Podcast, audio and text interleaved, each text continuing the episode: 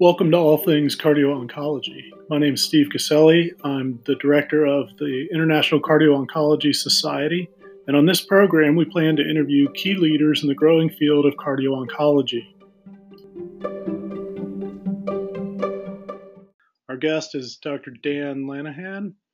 Dr. Lenihan has been involved in cardio oncology for more than 20 years now. He recently moved to Washington University in St. Louis to enhance and expand the Cardio Oncology Center of Excellence there. And he's currently the president of the International Cardio Oncology Society. So it's our pleasure to have him with us. Dan, thanks for joining us today. Thank you so much, Steve. I really appreciate it. And certainly uh, very excited to be part of any ongoing development of cardio oncology, not only in the U.S. but but certainly throughout the world.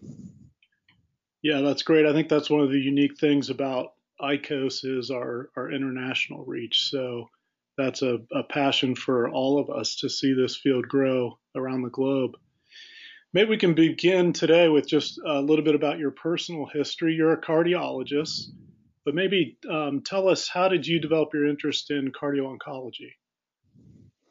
Well, it's kind of interesting. You know, I've thought back on that a few times uh, to see, you know, you always wonder, especially in the medical field, you know, you start out in one place and you have an idea that you want to go this in some certain direction. And then as you make your decisions down the road, you find that, that you're in a completely different planet. So uh, that's pretty much how it happened. Uh, I can say that back during my internal medicine residency training, of course, I was very very passionate about cardiology, but my second favorite rotation was actually the oncology rotation, and my my teachers, my my leaders in the oncology uh, division at uh, Wright Patterson Air Force Base were really great doctors and great examples of how a physician could be and so I always enjoyed interacting with them. So I think I kind of stored that one away for future reference. And then, you know, time goes by and went through uh, internal medicine and then cardiology training and uh, uh, also uh, finished my commitment with the military. Then, when I was getting out of the military, I uh, came to Texas and I was in uh, close proximity to MD Anderson. And after a, a few, uh, a couple of years of practice, I there was a job opening at MD Anderson in Houston, and uh, luckily uh, they were interested in a cardiologist, especially with heart failure expertise, which which is what I had at the time. And when I went to MD Anderson, I just thoroughly enjoyed it. And it was really a, a, wonderful place to be a cardiologist, but also the other colleagues that were there were really fantastic. And, you know, you're kind of in the middle of probably, or if not the largest cancer hospital, uh, certainly one of the largest in the world. And so you kind of live and breathe cardio oncology, and that in that setting if you're if you're a cardiologist. So from that point on, I had uh, really enjoyed that that moment in my practice, and then since then, just tried to build cardio oncology at other locations, and now now at uh, WashU in St. Louis. That's great. It's interesting. I've heard that from other folks who, in their rotations, they were on one side or the other, and um, ended up with a passion for both. And so it's wonderful to be able to combine both those interests. Could you tell us a little bit about the history of the discipline of cardio oncology? How did the, this global network of cardio oncology begin to take shape? Uh, that's also a very interesting question. So, I think when I went to MD Anderson and I was, I had been in academic setting for for many years and so as soon as i got there i was thinking okay what kind of what kind of clinical research can we do here that could help improve practice and improve the care that we deliver for our patients and right about that time there was a, a paper from uh, my now excellent colleagues in Milan, Italy, uh, Daniela Cardinale and Carlo Cipolla. And anyway, I read the uh, read the article and I thought, wow, they're pretty smart. They they they're doing uh, cardiology stuff at a cancer hospital, and they seem to seem to be uh, paving a very interesting and effective path. And so I reached out to Daniela at the time, and uh, she didn't really speak English, so she I asked her if she would come give grand rounds at MD Anderson, and she uh, ended up having to take English for like a year intensive until she could be confident that her English was good. Sorry. Uh, and then uh, then she came over for grand rounds, and we had a, a great uh, visit from her, and she did an excellent job. And that from that point on, we really pursued the international presence and started uh, forming the International Cardio-Oncology Society and arranging meetings to have interested providers present and and then continue to try to do research projects together. So that was actually mm, in 2000, 1999, 2000, somewhere in that time time frame. And then from that point on, we just have been building it since then. That's it's interesting that yeah, it's interesting that Daniela Cardinale actually published a a paper buried in the annals of papers uh, in late 19 I think it was like 1989 and she posed the question uh, did there need to be cardio oncology or something to that effect. So she had been thinking about it for quite some time. That's remarkable. It goes back that early. That's outstanding. What about um, your perspective on sort of the current status of the discipline? What do you think have been some of the key developments in current either research or clinical practice or uh, I think it's really exploded. So there's uh, you know, just a tremendous number of very important developments over the last few years, and each one has added to the previous one. So I think that there are many steps along this path. Certainly, uh, several years ago, I think predominantly in 2017, there were a number of guideline type documents that were produced from major professional societies and ICOS was contributory to all of them.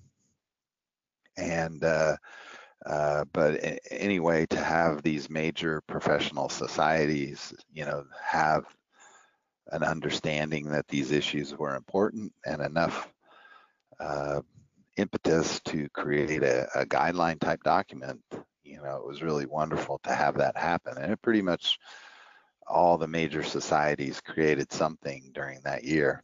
And then uh, all along this path, more and more people have become interested. And so our attendance at our organized cardio oncology meetings continue to rise.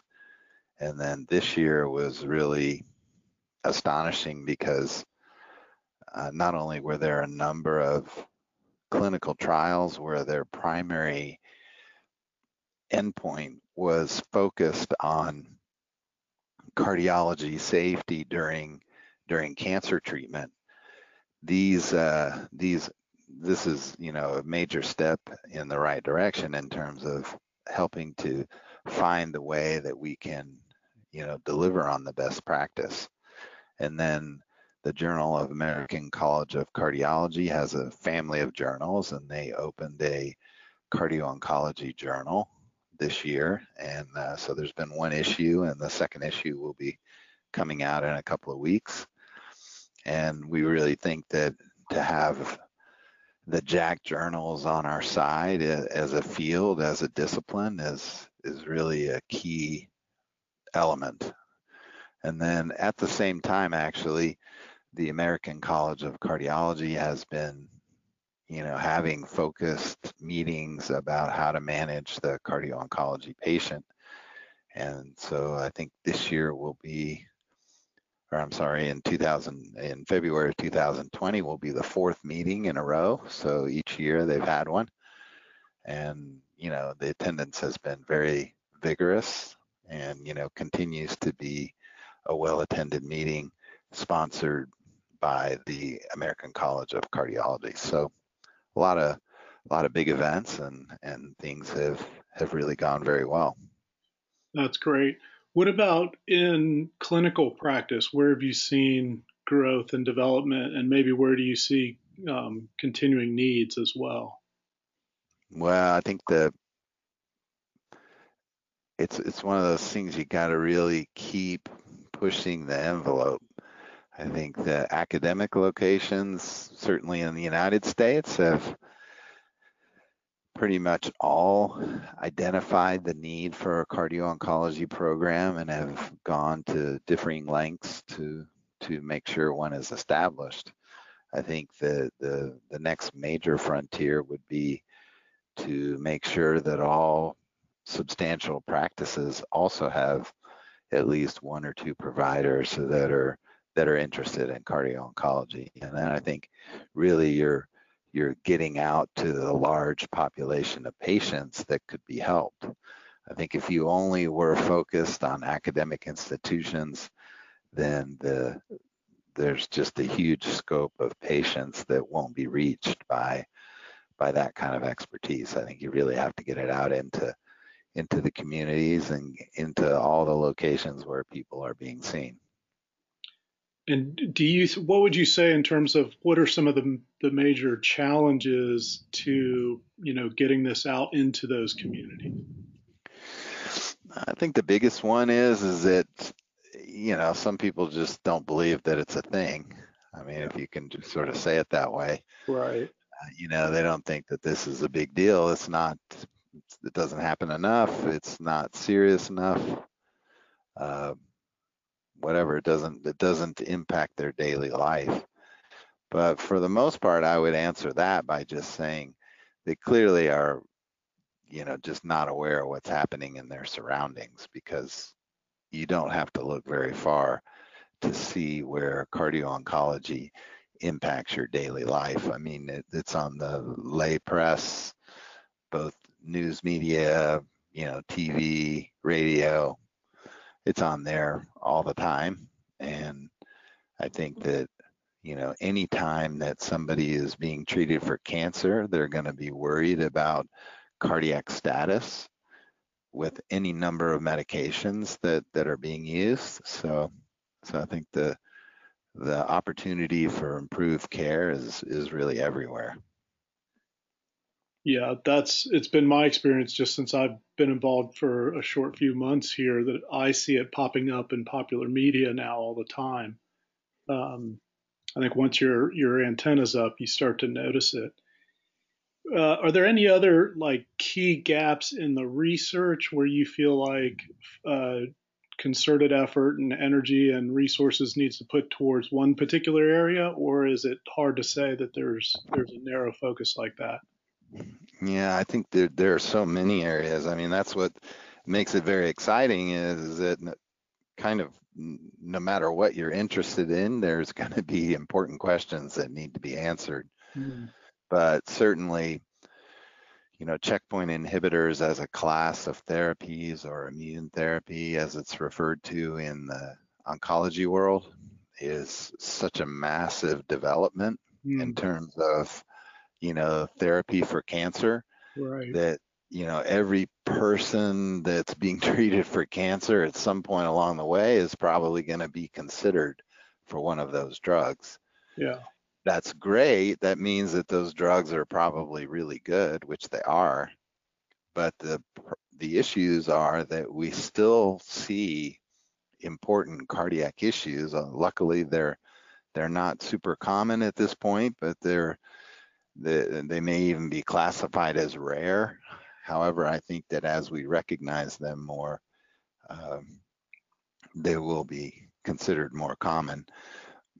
That's mainly to say that if we can find ways to manage those problems so that people can continue to get life-saving therapy, that's really our main goal.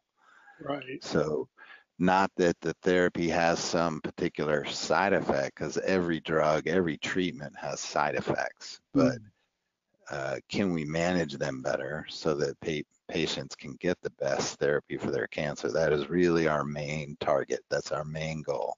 Right. Is to is to manage those issues so that heart heart disease in whatever form is not a barrier to the most effective cancer treatment. Right. That's great. That's probably a good place to wrap up. I appreciate your time today. Um, one other question for you when you're not either in the hospital or in the lab or caring for patients, how do you spend your time? uh, I have lots of things, and anybody who knows me even slightly would say uh, I have a, a, huge soccer fan, and uh, also now, of course, I'm a St. Louis Blues fan. So, oh, of course, between hockey and soccer, I have lots of things to to pay attention to outside of work. All right. Well, I'm a Lightning fan since I'm in Tampa now, so we'll keep an eye on that going forward. Of course, we all know who won the Stanley Cup yeah. last year. yes, we do. All right, Dan. Thanks so much for your time. I'm sure we'll be on on this again in the future, both as a guest and doing some interviews with me. So I look forward to that. Appreciate your time. Great. Thank you so much. All righty.